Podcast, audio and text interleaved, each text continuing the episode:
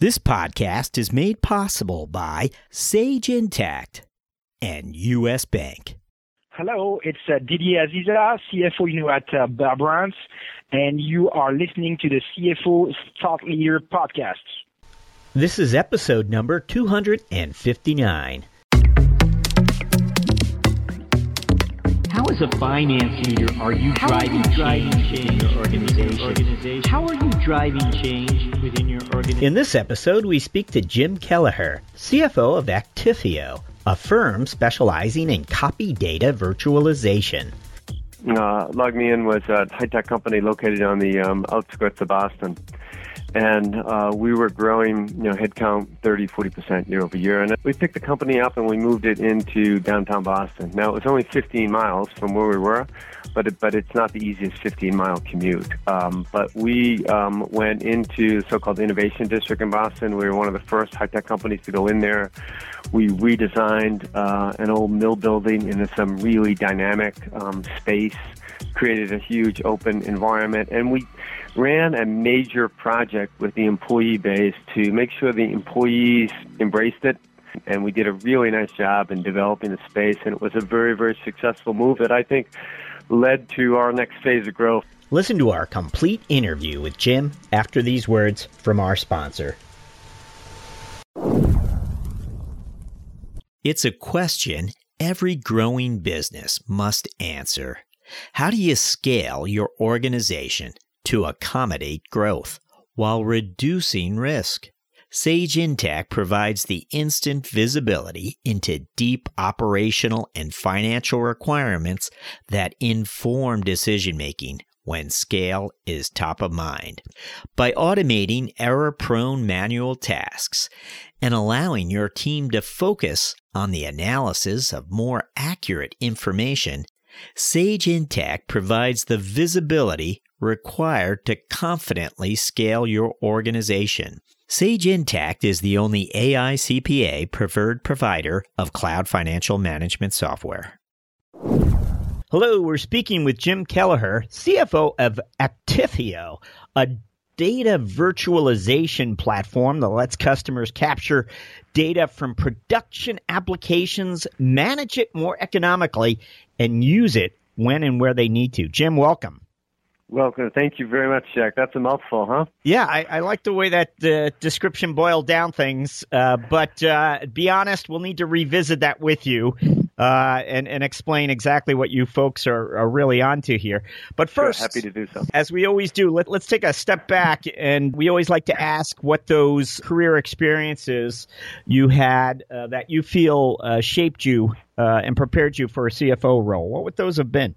I think if um, you know, I, I, I've been about 30 years in um, um, the finance industry, and and much of it in technology. But if you go way back, I was um, an accounting major and a CPA coming out of a university. So I worked for one of the big eight at the time, now one of the big four, and I think that certainly sets a good basis for understanding business, accounting, and you know being in a pretty dynamic environment with a with a lot of uh, smart people around you. So I'd say that would be the first that that was a cornerstone. the second was at age 26, I, I took a um, I would call it a bit of a risk. I went to I'd never stepped out of the United States uh, and I took a job with one of my clients as a European finance director based in uh, in London um, and spent roughly four and a half years uh, living in London and running finances for a software company that was headquartered here in the in the Boston area,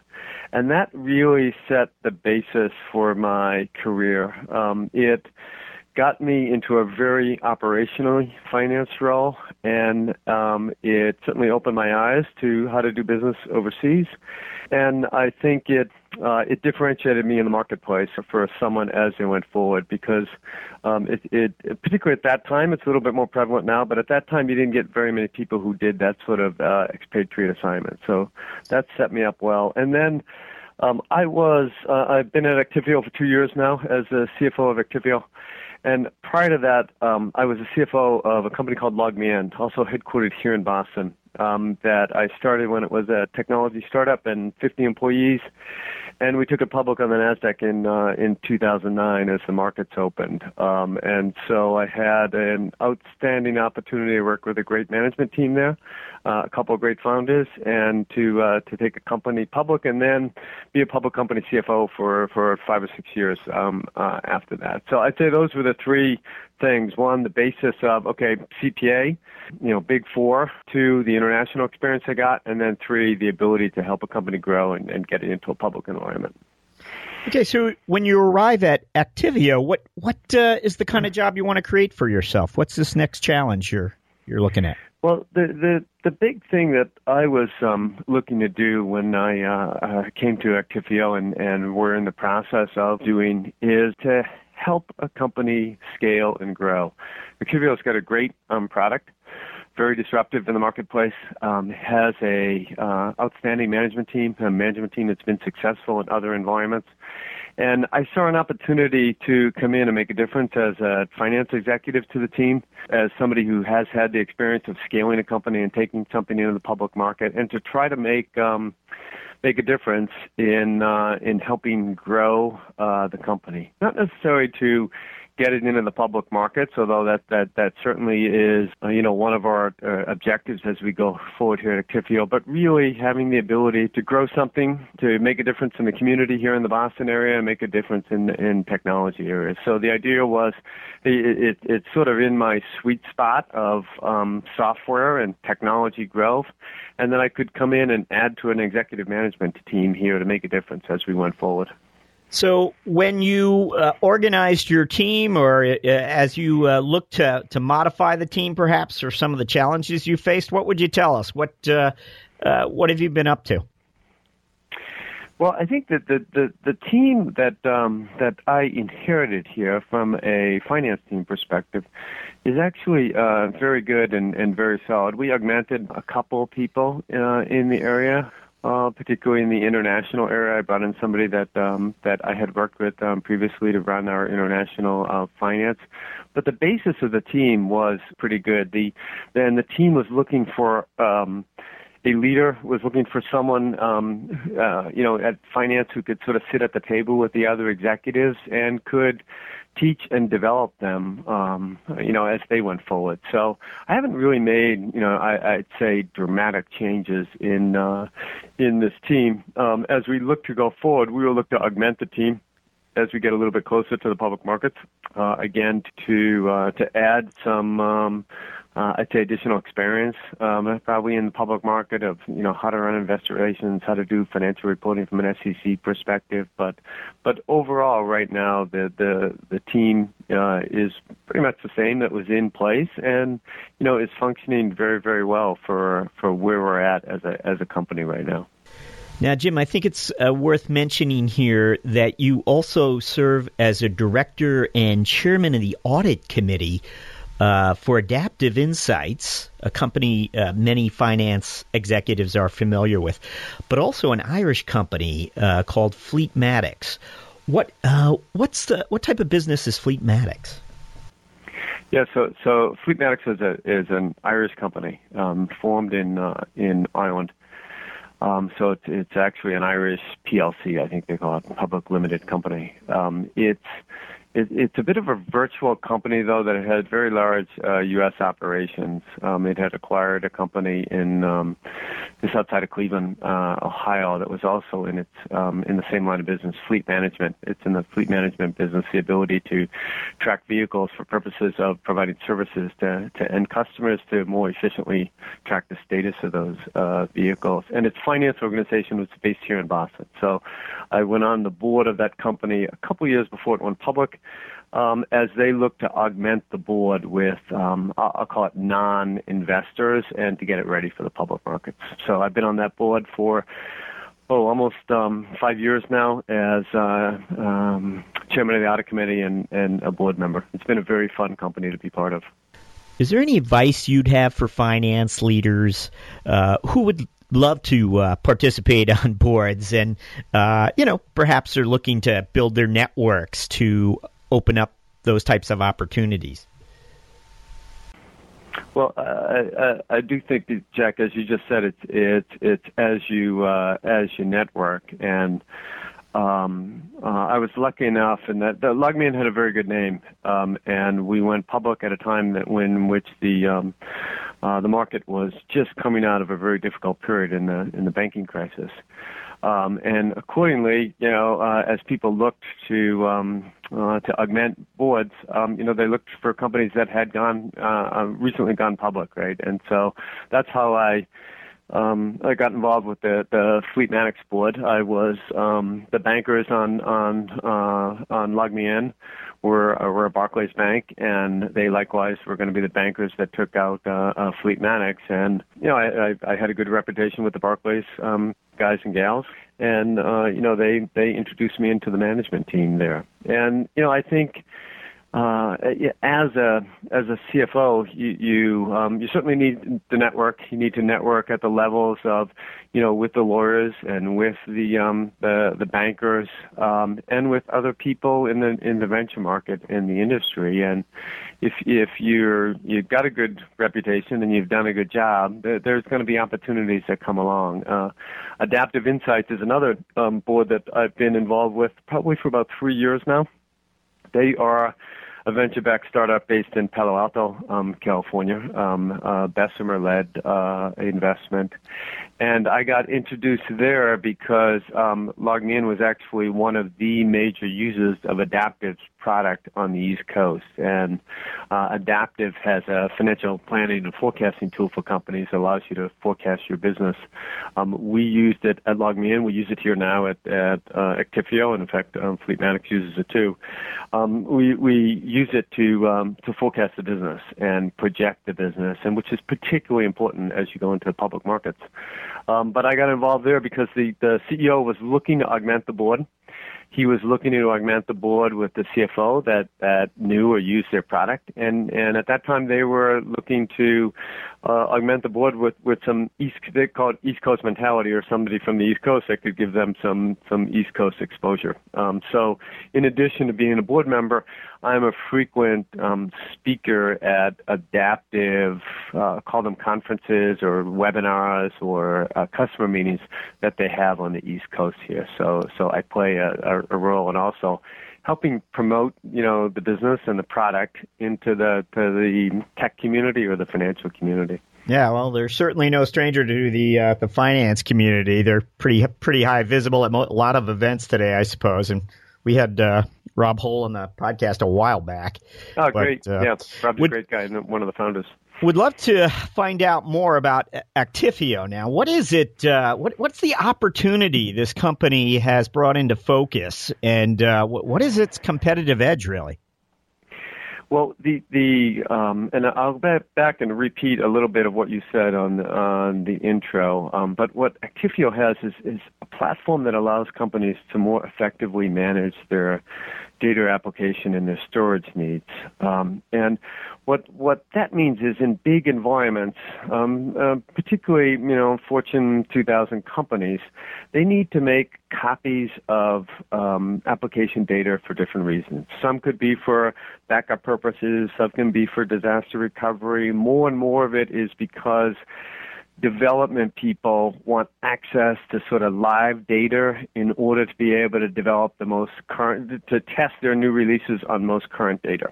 Um, or it could be the analytics people want the most current data in order to provide analysis around that so they can be, you know, quick to react to, to business situations. And what the founders at Actifio invented was a way in which you could virtualize that data set. So instead of making different copies of that, you make what we call one golden copy of that data.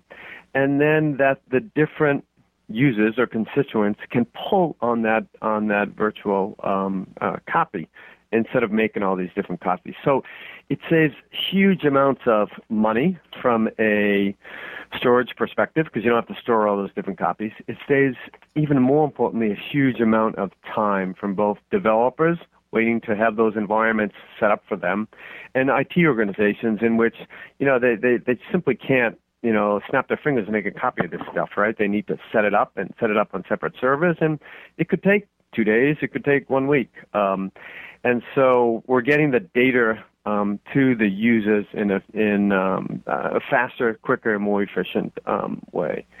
We are it's a ma- massive market, fifty billion dollar market. If you look at um, uh, the Gartner um, uh, stats of of what we're uh, playing in, and at, at our backs, you know, we have the wind of um, people going to the cloud uh, so that whole movement to the cloud, people are figuring out, hey, where do I want my data? Do I want it in a private cloud, public cloud? Do I want it in my own data centers?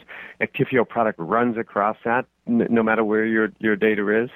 We're following the secular trend of big data because more and more people are capturing different bits of data. Right, the the Internet of Things is is the um, the craze right now. But what what that means is more devices are connected to the internet, and more bits of data are being captured, and therefore you got to do something with that bits of data, right? Either store it or get it ready to you know be used for any purposes. And then finally, data management. How do you manage all that data? So those three big secular trends are what's really driving the business, um, and it's disruptive, right? It's the next generation of how am I going to manage my storage into the next five, ten, fifteen years with all these demands coming from the users and with the market saying I'm going to have more and more of this stuff to manage. So, so it's a pretty exciting time in the company's um, um, formation or, or, or history. Okay, so what are the key metrics then that you rely on to achieve the visibility that allows you to understand how the company's performing? Well, this is a this is a software company at its heart, right? And so um, the key metrics in the in in in a lot of software companies are are consistent. Um, uh, first is is you start at the top, right? So it is how's the business growing, right? So so what are the bookings growing, and you know what's the growth of the bookings? What's our productivity per rep? Um, are the bookings coming from channel or from direct reps? So the first is is really looking at the um, uh, at uh, how you're growing the, the the business. I think those are the first set of key metrics that that um, any company or any software company will look at. And then underneath that, there's uh, I call them uh, efficiency metrics. Um, uh, it's it's how effectively are you spending uh, your dollars, and particularly in the software industry and particularly in what I'll call is the SaaS industry or the subscription industry. LogMeIn was subscription, Adaptive was, Fleetmatics is. To a certain extent, we are here at Actifio, but we're a bit of a, a hybrid uh, model. But people really look at, at, at what they call um, CAC, customer acquisition costs. How, how much is it costing you to acquire that customer? And then you um, you really over time you look at what is that customer paying you back? What is the customer lifetime value, and what is the margin you're making on that? Um, I think those are the those are the key efficiency metrics that, that people look at in um, in this industry. And then there's there's the more traditional metrics of you know, how's your services business doing, and and is it making margin, or is it doing what you want it to do? Um, um, you know, from a lead gen perspective, and you know, how's your how's your cash flow, and how's your so-called EBITDA margins, right? So, all the kind of things that a public company would track, we are tracking the same in in a private environment. And you know, I did that at at LogMeIn when we were private. I know um, uh, they they do it at Adaptive. They did, did Fleetmatics before we went um, when you when you're in a private environment, you want to um, conduct yourself as if you're in a public environment because there may come a day when you are in, in such an environment, and, and it makes the transition a, a lot easier. We like to uh, ask our uh, guests about uh, the growing focus on customer success in many organizations. You mentioned customer lifetime value. Are you, are there other metrics you're paying attention to as well when it comes to uh, customer success? Um, we, we, certainly measure um, periodically um, customer sat levels, right? And so, so our customer support organization um, is doing different surveys into the customer base to track um, uh, customer satisfaction uh, uh, levels, both within the product and within the service organization. So that's something that we track and we track over time. Uh, and then the second is, um, you know, people put their money where their mouth is in the software industry. You know that you you either have a, a maintenance renewal or you have a subscription renewal year after year, and um, your renewal rates are going to you know tell the tale. And um, it's important not only to understand what those renewal rates are, but why are people leaving, and then to take action with regards to why those people are leaving. So um, in in all the software companies I've been involved with, there there is a fair amount of analysis of what is your churn and why are people churning, um, and so that you can um, you, can analyze that, and then it it a little bit goes with churn, um, but it's but it's what they call gross churn. And so by gross churn, they mean um, our, our repeat customers buying more, right? And so, uh, in a lot of these environments, and Actifio is a great example. We will go in and we will do a project in, in one department or one geography, and and the idea will be we want to land there and expand. And to the extent that that project is successful, then that next project is going to be a lot easier to get from a business perspective. And you see the same in um, uh, in SaaS businesses that that people want to expand their business and sell into their customer base. So if you're selling into your customer base and your customers are renewing, uh, you know you're you're you're doing a good job. So, Jim, we always like to ask for uh, what we call an aha moment, and uh, this is what is a, a finance strategic moment where uh, your lines of sight into the organization have allowed you to uh, identify a particular opportunity or see a challenge that was uh, perhaps uh, quickly advancing. What would you share with us? Well, I, I, I think what I would share is uh, and it relates to my LogMeIn days. Uh, LogMeIn was a high-tech company located on the um, outskirts of Boston. And uh, we were growing, you know, headcount 30, 40% year over year. And at a certain point, we needed to expand offices and, in essence, to move offices. And so we did all sorts of analysis about sort of how to go and, you know, what. Um, typically, if you're on the out, uh, you know, the suburbs of the city, you stay in the suburbs of the city. But in this case, it was a little bit of gut and it was a little bit of you know analyzing um, what our workforce looked like and where we were going to grow. Um, we actually, and, and I think um, Mike Simon, who's the CEO, would say I led the uh, effort. We we picked the company up and we moved it into downtown Boston. Now it was only 15 miles from where we were, but it, but it's not the easiest 15 mile commute. Um, but we um, went into the so-called Innovation District in Boston. We were one of the first high-tech companies to go in there we redesigned uh, an old mill building into some really dynamic um, space, created a huge open environment, and we ran a major project with the employee base to make sure the employees embraced it. Um, even though it was going to, you know, be aggravation to their commute, we were hoping that when we when they got there, they would be, you know, in a happier place, you could say. And and we did a really nice job in developing the space, and it was a very very successful move that I think led to our next phase of growth at, at LogMeIn. The average age there was, was 27, 28 years old. Those kids were living in the city, and we were competing with you know Microsoft and Google and HubSpot, um, uh, Communispace for um, for people, and those people, those those those candidates were in the city and were walking to work, riding their bikes to work, taking the subways to work, and we were 15 miles outside the city where they had to figure out how to get out there. And eventually, we decided, hey, we're we're, we're going to go in and meet them, and not not only meet them there, but but we're going to be you know bigger and better than them, and and it's worked out very very well for for LogMeIn. And so uh, I'd say that's one of the things I'm uh, I'm proudest of being able to do that and to convince a management team that that was um, the right thing to do. Because for all of us on the management team, it did not make the commute easier. Um, it certainly made it much more difficult for the two founders of the company, but they both had the foresight to say, you know, we're doing this not for in- ourselves individually, but we're doing it for the next generation of where that company is going to be, and, and it's worked out really well for for LogMeIn and now. That's interesting. That's uh, that's really a, a, you know being very uh, talent minded, workforce minded, and that leads us to our, our, sort of our next line of questions, which is, as a finance leader today, what are your priorities when it comes to the workforce?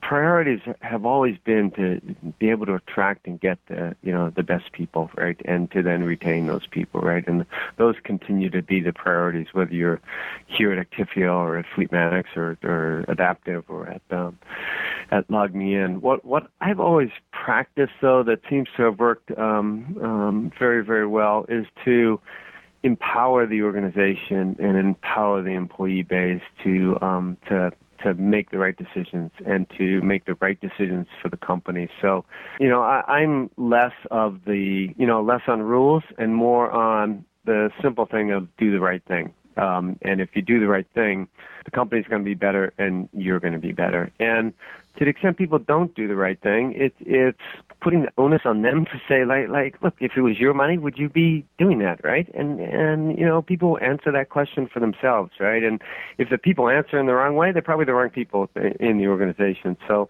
I've always felt if you empower the organization then the organization is going to make um, uh, the right decision. And in the long term, you're going to build a um, a better, more viable um, workforce for uh, for the company. And and and I've done that no matter where where I've been, whether that's parametric technology, whether that was uh, or even here at Actifio, And depending on the environment, there's different things that you empower the, the, the employees to do.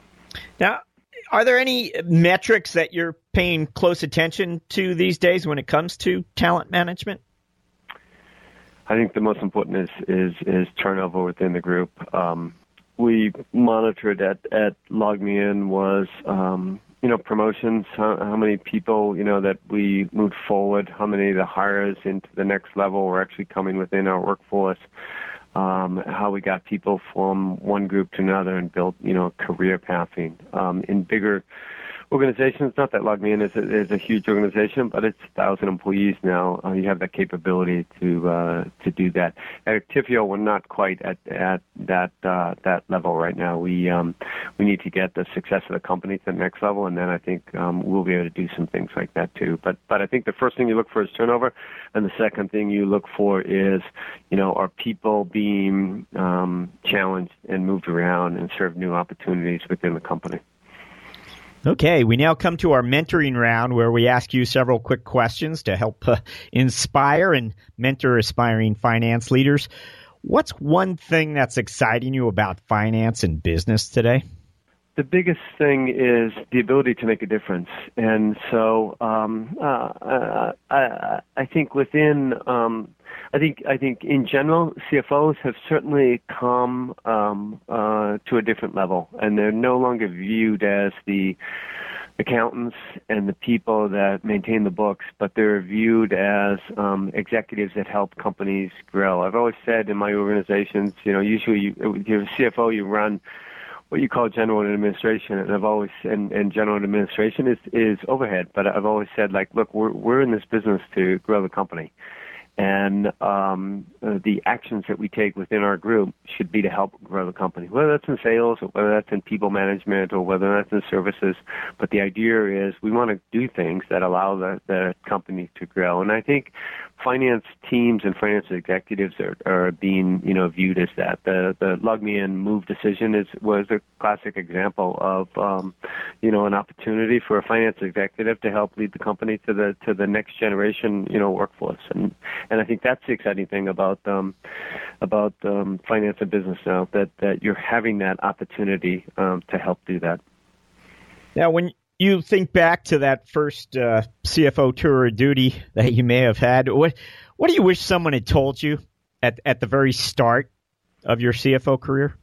The um, the thing I had to learn and uh, was the idea of you know being in what I would call an operational CFO, and a little bit along the lines of that what I just explained there, the helping the ability to grow uh, companies and and whether I you know I figured it out or I stumbled into it at a, at a certain point I figured out you know the way to be a good um, CFO is to solve business problems and not solve accounting problems. And that that would be the one thing that I would stress to uh, to young people coming into the finance industry is solve a business problem and, and don't focus so much on the rules and regulations, but like what is right for the business, and um, uh, you'll be you'll be better off for that, and you'll and you'll you'll grow uh, longer term into a, into a more exciting role. Is there a personal habit that you believe has contributed to your professional success? I think it goes along the lines of I do things for the best of the organization or the team. As a kid, I was always, you know, I always uh, I played basketball a fair amount, and I always enjoyed. Uh, I, I was point guard, and I always got more satisfaction out of helping others score than scoring myself, to be honest. And and so I, I've sort of taken that into this world too, and uh, into the business world. And I've always felt if I can get my team successful and the company successful, then I'll be successful. I, I don't think, do things from an objective of like, what do I need to be to, what do I need to do to be successful? I do things as to like, how do I get this company successful or, uh, uh, or this team successful? And then in turn, um, uh, you know, people will, um, people will notice and, and, and I'll be successful. And, and that's worked pretty, um, uh, pretty well. Is there a book you'd recommend to aspiring finance leaders? I like to read about companies' structures and and you know companies' histories and successful. So, um, but there is one book that I read uh, for a, a long time ago um, that that is a little less finance and and more about just um, uh, leadership. It, it's called The Leadership Engine, and it's written by a gentleman named Noel Tichy, who was um, I don't know if he still is, but he was a uh, business professor at the University of Min- uh, Michigan. But um, you know, the the subtitle in the book is how winning companies build leaders at at every level. And as I look to develop um, my organizations, and and at at LogMeIn, I went from three people in finance to 65 people in in the organization that I was running, which included HR and IT and and and finance uh, and legal. Um, and um, we really focused on, hey, how you build leaders. And I've used this book a number of times to run um, internal leadership um, exercises or classes. And there's some very, very good chapters in it. And I would encourage,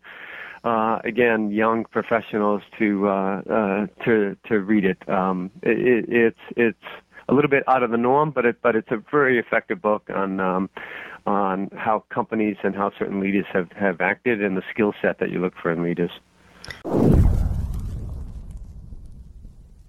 Finance thought leaders don't go anywhere. We're about to ask our finance leader guest for their business priorities over the next 12 months. But first, permit us 30 seconds to thank our sponsor. You want smart, clear, and honest guidance to help you meet the financial goals of your middle market business. With US Bank, you have a partner who will help you find the right solutions to help your organization reduce payment costs, enhance control, improve cash flow, and expand your spend visibility. US Bank's dedication to making ethical decisions and doing the right thing is at the heart of what they do, and their efforts haven't gone unnoticed. They've been named a 2017 World's Most Ethical Company for the third consecutive consecutive year by the Ethisphere Institute. To learn more, visit uspayment.com slash middle market. Our final question What are your priorities as a finance leader over the next 12 months? My priorities are in line with our, our company priorities. So we are in, in Actifio um, in the process of building a company for long-term viability um, here in the Boston market in technology uh, uh, space. And so the objective is to continue to work with the management team, uh, the sales organization, to to get the company to scale and to get the company to scale uh, uh, effectively. that means um, you know getting the the company into profitability and to uh, positive cash flow. And we've done a number of things to sort of focus that and focus the organization. And um, our the objective would be continue to build on that and continue to build a uh, a long term viable um, uh, company and business model. And and that's that's what we're working on. Jim Kelliher, thank you for joining us on CFO Thought Leader. Pleasure. Thank you, Jack.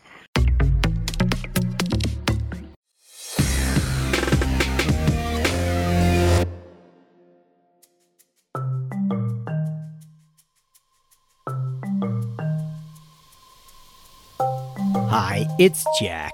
At CFO Thought Leader, we're interested in hearing from you. We want to find out what you would like to hear more of or less of. And so we've created an ever so short survey in order to learn from you. The survey is now available right on CFOThoughtLeader.com's homepage. It's open to career finance executives of every rank. Meanwhile, it's that time of year again.